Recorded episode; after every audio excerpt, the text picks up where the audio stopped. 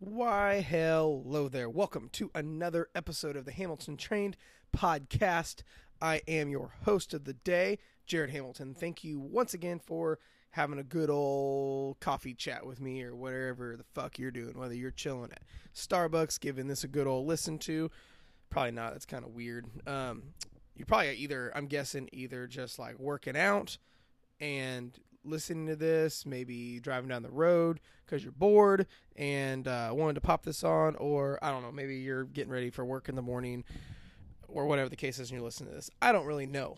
Um, I would love to know though, like when you listen to my podcast, it'd be awesome to know that. Um, anywho, we're going to have a little bit different of an episode today. We're going to have a Q&A. So I basically um, took some of my, I did a big Q&A the other day and I took the top 10 questions from the Q&A, like some of the hot questions, not like the stupid ones that's like, oh, are you single? Or, hey, uh, you know, what's your favorite color? Or, hey, if you could be an animal, what kind of animal would you be? Like, I want to, I want to keep this a little more tactical. I love those kind of questions. I think they're funny and stuff. But um, right now, for this context, you're coming here for help, and I want to give you actual tactics that you can implement and teachings that you can start right now that'll change your situation. So let's get right into it. The first one opinions on rest days. This is a really good question, actually, because um, here's the thing a lot of people feel like they have to work out every fucking day, every single day, seven days a week, no rest, which is dumb because you don't have to. Um, rest days are awesome because here's the thing you have to understand. It's about this game is about coaxing your body into changing not beating it into submission till it changes. Does that make sense? So i would not suggest training every single day and going as hard as you can in the paint like anything like that. What i would do you mean ideally on average a little more a little less somewhere around three. I know some people who get away with two days a week. I know some people who work out four or five days a week but somewhere around probably three to four days a week is good to train so as far as rest days, they're good. And here's the thing, guys: you got to listen to your body. If you're if you're like feeling like shit and really hurting, take some time off if you need to. Like obviously, don't take that to an extreme, but if you need to take an off day, you know, add even if you need to add more calories back in, eat your maintenance for a couple days just to recover. That's totally fine. Um, so myself, I've had to actually dial my stuff down a little bit because uh, a week ago I competed in my first jiu-jitsu tournament and I got the fuck beat out of me. And I it's been almost a week later and I'm still hurting just because like down into my ligaments and tendons hurt like a son of a bitch. So I've had to like dial my workouts down. Um, shoot, even for the first half of the week, I was only doing like cardio. I like because my body hurt so bad it wasn't even funny. So um, rest day wise, yes, they're important. Have them listen to your body because you can only uh, you can only change, like you can only build muscle, burn fat to that which you can recover from. No recovery, no change. Number two, how to teach family about healthy eating. This is a slippery slope and a very tricky one. Like whether that family member is a spouse and you're all about weight loss or trying to get healthy and fit, but your spouse isn't, or maybe you have a brother or sister that you know needs to lose some weight or needs to get healthy and you're all about it but they're not or maybe you've got you know mom or dad or fam- whatever. Here's the thing no matter what the family dynamic is um, it's about the same how you should go about it. Here's the thing here's where people go wrong. Most people try to shove it down the family member's throat. You know let's say you're you know let's say your husband or wife or boyfriend or girlfriend or whatever the fuck they are is not so much into being healthy and eating right and things like that but you are don't be that passive aggressive spouse or significant other that's you know like while they're smashing Doritos and Oreos, you're like trying to eat your organic quinoa, you know, smothered in, you know, grass fed grass and being all sarcastic and being an asshole about it. Like, don't do that. And don't try to shove it down their throat. Here's the thing there's two ways, in my opinion, to go about this, and neither of them are forceful. Neither of these things are forceful. There's nothing you can do to change another person, first and foremost. There's nothing you can do to force that person into changing because here's the thing. If you do, if you literally drag them to the gym, make them feel guilty, and force your uh, healthy living down their throats, they're actually probably going to run the other way and eventually resent you. Okay. I mean, we see this happen all the time with, you know, belief systems and ethics. You'll see this happen with religion. Like, you ever see someone who, like, like isn't a big person on religion and then someone else like literally shoves like religion down their throat. And, and don't get me wrong, I'm all about like I'm all about God. I'm a Christian, all that stuff, but I'm not I still don't like it when people take their belief systems and shove it down other people's throats until they can't fucking breathe. And then that never ends up working well. Or let's say um you know, I know I'm not vegan, but um, but have we we've seen all this happen a lot with um, people who take like veganism or eating like uh, a carnivore sty- style and things like that, and getting like battles back and forth. And like the vegan is shoving, you know, their beliefs down the carnivore's mouth, and carnivores are shoving their belief systems down the vegan's mouth. And you know what? No one's going to win that. Okay, and I'm not here to say like eat vegan, eat carnivore. I'm, that's not what this is about. I'm telling you, don't shove your belief systems down someone's throat. So here's the two things that you can do though. Okay. Education and leadership. First and foremost, you do you. Okay?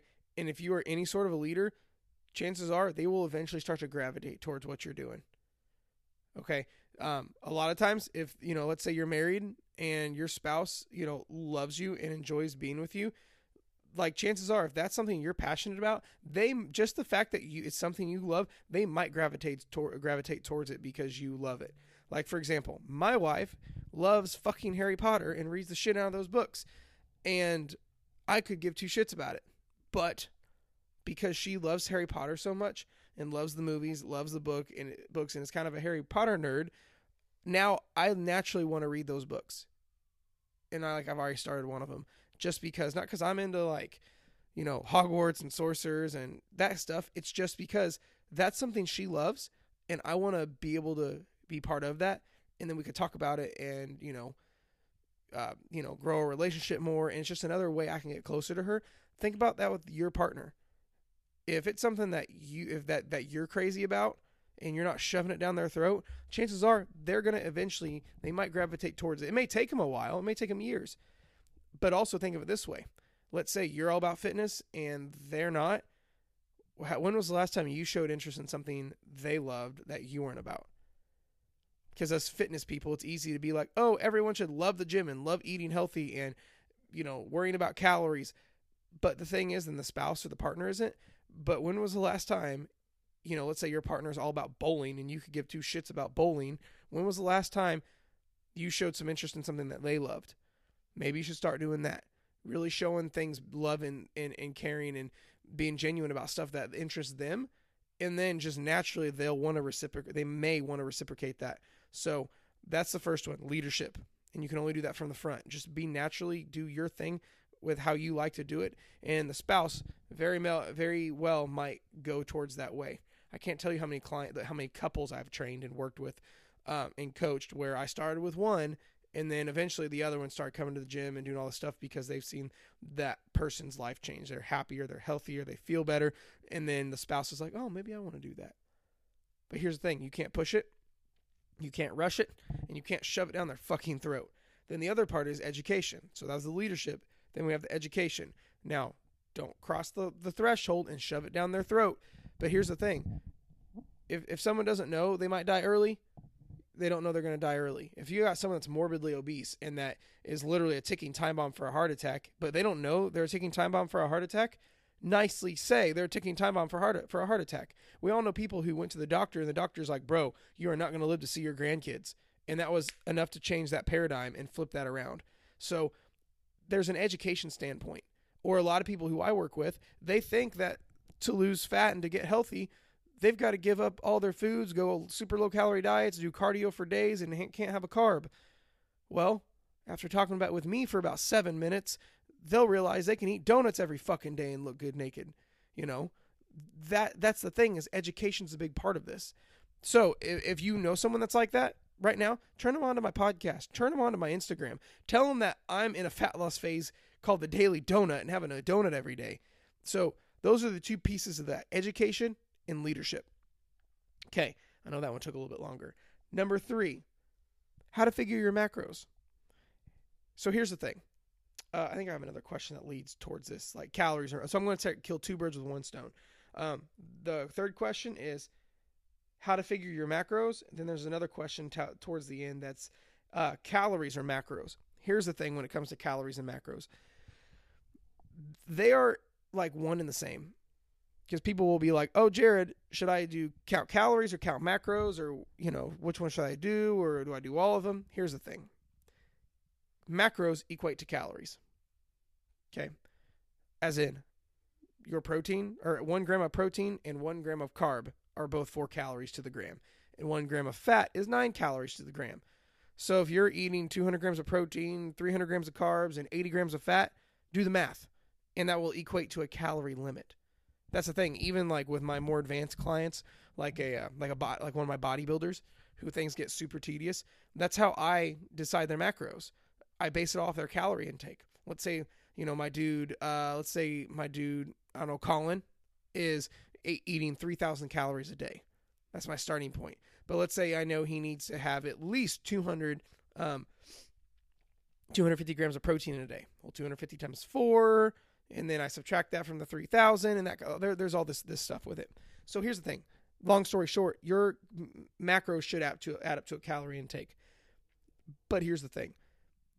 In general, you don't have to worry about getting crazy with macros. This is one of the, the places where you know, someone who just wants to lose some weight or gain some muscle, or look a little bit better, feel a little bit better, and not go to an extreme makes things too complicated. Because here's the reality of it if your total calories and protein are equated, total calories and protein, your carbs and fat ratio is not that relevant. Like you just want to have both. You know, don't demonize carbs, don't demonize fats, but total calories and protein intake need to be equated. But then once you have those, the carb let the carbs and fats fall wherever they fall. Just have both of them. Don't go necessarily high carb and low fat. Don't go high fat and low carb. You know, you don't have to have them exactly even, but this is one of the areas where you can let this be a little bit more simple. Okay. So, how to calculate the calorie part and the protein part. So, with calories, there's a couple ways to go about it. Um, and understand everything is an estimation. So, it all depends on what you're trying to do. If you're trying to gain muscle optimally or burn fat optimally building muscle, you need to be in a calorie surplus. Uh, burning fat, you need to be in a calorie deficit. You know, surplus more than what you burn, deficit taking less than what you burn. Well, here's the thing the only way to know is to test a calorie limit and um, adjust from there. But instead of just being all, you know, MyFitnessPal, plugging in, go lucky, do this without changing a thing for another week. Track a full day in the life of you for seven full days. Because here's the problem people will plug in their numbers to my fitness MyFitnessPal, and MyFitnessPal, you know, spits out whatever it spits out. Let's say 1,500 calories. But let's say that person, let's say you did that. Let's say you typed in your numbers, to your your you know height, weight, age, body fat, all that into MyFitnessPal, and it spit out you know if you need to eat 1,500 calories to lose weight. But in re, but like previously, you were eating 4,000 calories a day. It is not a good idea to go from 4,000 to 1,500. So to get a baseline and understanding of where you're at before you do anything. Track a full day in the life of you for seven full days, including the weekends. It brings everything to the surface, then change from there. Because chances are it's more than what you were thinking. So if you're trying to diet, you know, let's say you, you, you add that all up and you're eating 2,700 calories a day and you're not losing weight, go down to like 2,500. Or, you know, that, or the other way for gaining if you're trying to be in a surplus. So then protein wise, it's a matter of eating about half a gram to a gram per pound of body weight. So if you weigh 200 pounds, you know, depending on how much body fat you have, you know, I'd have to know more about you to get this really specific. That's between 100 to 200 grams a day. Like, this is super simple stuff, guys. But then from there, it's a matter of adjusting. If you've been eating, you know, eat a calorie limit, see what happens. If you gain weight, it means you're in a surplus. If you lose weight, you're in a deficit. If nothing happens, you're probably at your maintenance. So when it comes to that stuff, just then it's a matter of just adjusting. Okay. Then let the carbs and fats fall wherever they may fall. Next, how to handle cravings. This is a big one. I actually, okay, here's what I want you to do. If you really struggle with cravings, go back and listen to my full episode on cravings. It literally is, I can't remember what number it is. It's literally called How to Handle Cravings. But kind of the cliff notes the only reason, uh, how to handle cravings, have whatever you're craving, but kill it when it's a 2 out of 10, not a, not a 10 out of 10 because what happens is too many people they're like i'm craving cookies and then they're like no i'm being good i'm not going to have a cookie then they like restrict restrict restrict restrict restrict restrict restrict it's like a bow and arrow being pulled back pulled back pulled back and then the day they have a cookie it's almost at a sexual level and they fucking kill the whole pack See the issue? When you start to have a mild cookie craving, let's say it's a 2 out of 10, go get a cookie or two. And it killed that, stopped it. That's it, because no food is inherently good or inherently bad or fat storing or fat burning or anything like that. You can have anything in moderation. That's how I teach all my clients. Um, now, most people right about now say, oh, Jared, if I have one, I'm going to have more. I'm going to have like the whole pack. But here's the thing the only reason you would do that is for two reasons. Number one, you've been depriving yourself for a long fucking time. Like you've been depriving yourself for the past few weeks, and you're just like, oh, I just want a fucking cookie, and then you demolish the whole pack like an asshole. Don't I'm, I promise? No offense, we've all done it. Um, that or it's because you have that food put on a big fat fucking pedestal, and it's and your relationships with that food is bad. But here's the thing: if you start to work on your food relationships and understand that no food inherently is good or bad or has more benefit or less benefit than others, and you can literally have anything in moderation, you win, and that gets better over time. For example, I'm in my own fat loss phase right now called the Daily Donut, and I am eating a donut every single day, and I'm down like 15 pounds of fat. And I have a donut. I had two today every single day. Still go out to eat, still enjoy myself, but I enjoy anything in moderation, especially donuts. So that's the thing. That's how you start to handle cravings. Don't wait till that craving gets a 10 out of 10. Kill it when it's a 2 out of 10. And then you're not going to want to smash a whole fucking box. Okay. Like I said, guys, I got a full episode on that, just one subject. So scroll back a little bit and listen to that one if you're really struggling. Um, next, how many carbs while dieting? Well, remember what I said already a little bit earlier. If your total calories in, or in protein are in check, let the carbs and fats fall wherever they may be. So that's the thing. If you're in a calorie deficit, have as many calorie or have many carbs as your calories will allow. That's it. You can literally have carbs every fucking meal. You could max out your calorie intake with your calorie deficit intake with carbs and you would still lose weight. So as long as you're in a total deficit, have as many carbs as you it'll allow. Next, uh, let's see: green tea, lemon water, and chia seeds for fat loss? Question mark. Uh, no. Here's the thing: people put way too much stock and effort and belief in things just like sipping green tea, drinking lemon water, eating chia seeds, um, you know, eating uh, extra cayenne, putting cayenne pepper on shit, like all these other like more homeopathic, holistic, you know, herbs and um, um, things like that, like green tea and lemon water. Here's the thing they aren't bad for you. They probably have some health benefits, but here's the thing it is not going to be a game changer for fat loss. Okay, until you rein your fucking calories in, you won't lose an ounce of fat.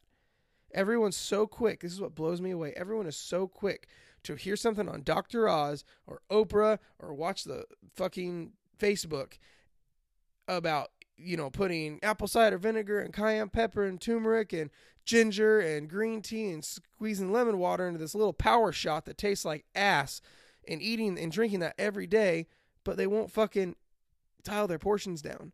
Here's the thing I'm telling you right now, I don't care what herbs and dirt you eat, you are not going to lose an ounce of fat until you rein your fucking calories in. Okay? I'm not saying that stuff doesn't have, have health benefits. Like green tea is obviously good for you, lemon water is good for you. Chia seeds have nutritional con- nutritional value.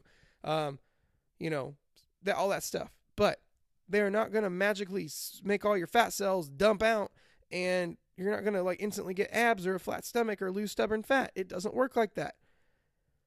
You know, even like let's that that's the thing is so many of these things like let's say even something big like helping your thyroid.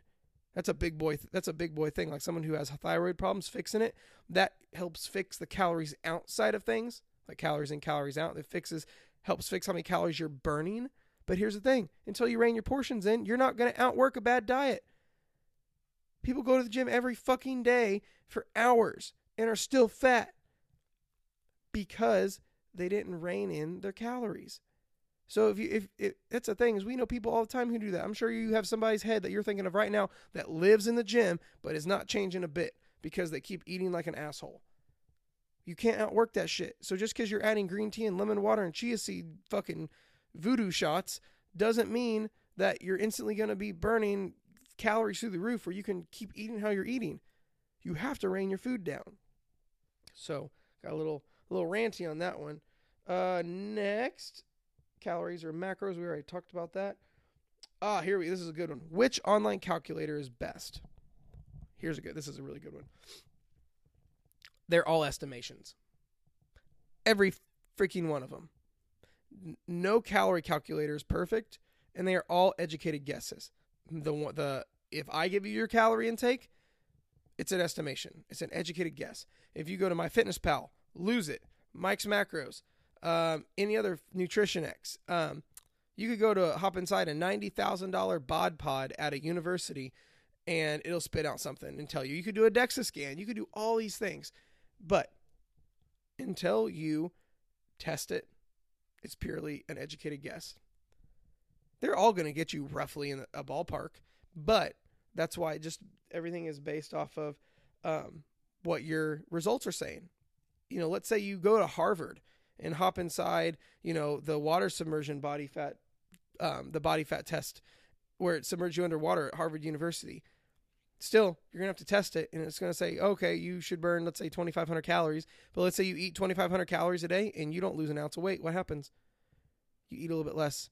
That was it. Burn a little bit more, that kind of thing. Um, they're all educated guesses. There's estimations. So now you have to actually test and adjust. Test it, adjust accordingly. Uh, uh, uh, uh, what's next? How to lose a lot of weight. Specifically, this person's asking 60 kilos or 120 pounds. Here's the thing losing a lot of weight is the exact same as losing a little bit of weight. It's just going to take longer. The same stuff you do for losing five pounds, things like prioritize whole foods, prioritize protein, prioritize strength training, eat in a total calorie deficit. Like that's the same thing what you do if you want to lose five or ten pounds. It's also what you do if you want to lose 120 pounds. Okay, but here's the thing: it's just going to take longer. You're going to have more adjustments that's going to be need made. You're going to be tested a hell of a lot more, and um, it's going to be hard. Er, just because it's a lot of weight to lose. Not going to lie. Don't mean I don't mean that disrespectfully. I'm just giving you heads up of if you have a lot of weight to lose, you got a long road ahead. You know, it's like imagine building a house and you don't even have the foundation laid. Like, don't get me wrong, the house is going to be immaculate. It's going to be beautiful. It's going to be awesome, but it's going to take a while just because you're at stage one and you have a lot of stages to go through. And which is fine, and I'm super pumped that this person's asking this because that means they give a shit. I love that. These are my favorite kind of people to work with, by the way. People who just have a lot of weight to lose, don't know where to start, and want to get after it. That's my favorite. One some of my favorite kind of people to work with as a coach. Um, so if that person's listening, or if that's you, shoot me a message and we should talk. But um, that's the thing. It's just a matter of being patient and being super consistent. Don't go to extremes. Just keep doing what you know you should do. Mild calorie deficit. Priority prioritize um, whole foods and strength training and protein and things like that don't fall for the hype because everybody and their brother is going to be like, oh, you should do keto. You should, you know, join CrossFit. You should do all this. You should do all that. You should take this weird ginger, apple cider vinegar, chia seed, lemon, cayenne pepper shot. Fucking bullshit. Don't do any of that.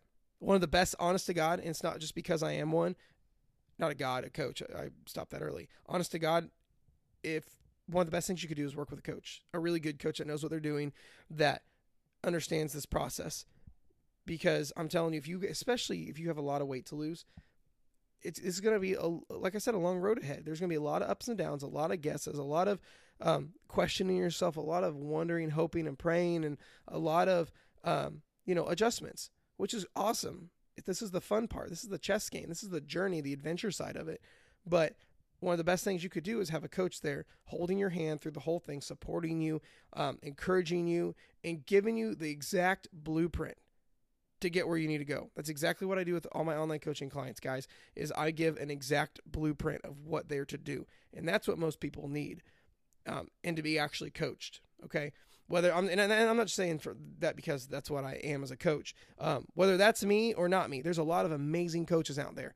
Um, I'm not gonna sit here and talk shit about every coach. That's that's stupid. There are a lot of fucking amazing coaches out there. So whether you know someone joins my program or someone else's, but I'm telling you, a coach can help a lot as long as they they know what they're doing and actually give a shit. Next, uh, I think it's the last one. Yeah, do protein shakes make you fat? You know what? I haven't been asked this one in a minute, but a couple times here lately I've been asked that one. Um, did my, no my mic's still on. My thing fell over and i thought my mic went off. Anyway do protein shakes make you fat or gain weight? Short answer no. I don't know who started this one. Here's the thing. One scoop of protein powder is like one chicken breast. Think of it that way. One scoop of protein powder is like one chicken breast. It's not inherently makes you gain weight doesn't inherently make you lose weight it is just protein Here's the thing: if you're trying to lose weight and ha- and don't care for meat and have a hard time getting your protein intake high, protein shakes are fucking amazing because you've got like uh, like 20 or 30 grams of protein in a 120 calorie scoop, and it tastes like chocolate milk. Like it, it, it's super convenient. It, that, that's the thing is no matter what your goal is, you can always make something like that work. But as a whole, I mean, in general, I'm a fan of eating the vast majority of what you eat from whole foods, but there's nothing wrong with supplementing with a protein shake. They're not like gonna make you fat or instantly make you look like Arnold. That's people who say that are uneducated and don't know what they're talking about. So when it comes to that, that's kind of how that works. So, um, all right. Well, it looks like that is the end of my list of questions. So thank you once again, guys, for tuning in to today's episode of the Hamilton Trained podcast. It's been a whopping almost half hour. Wow, that's awesome.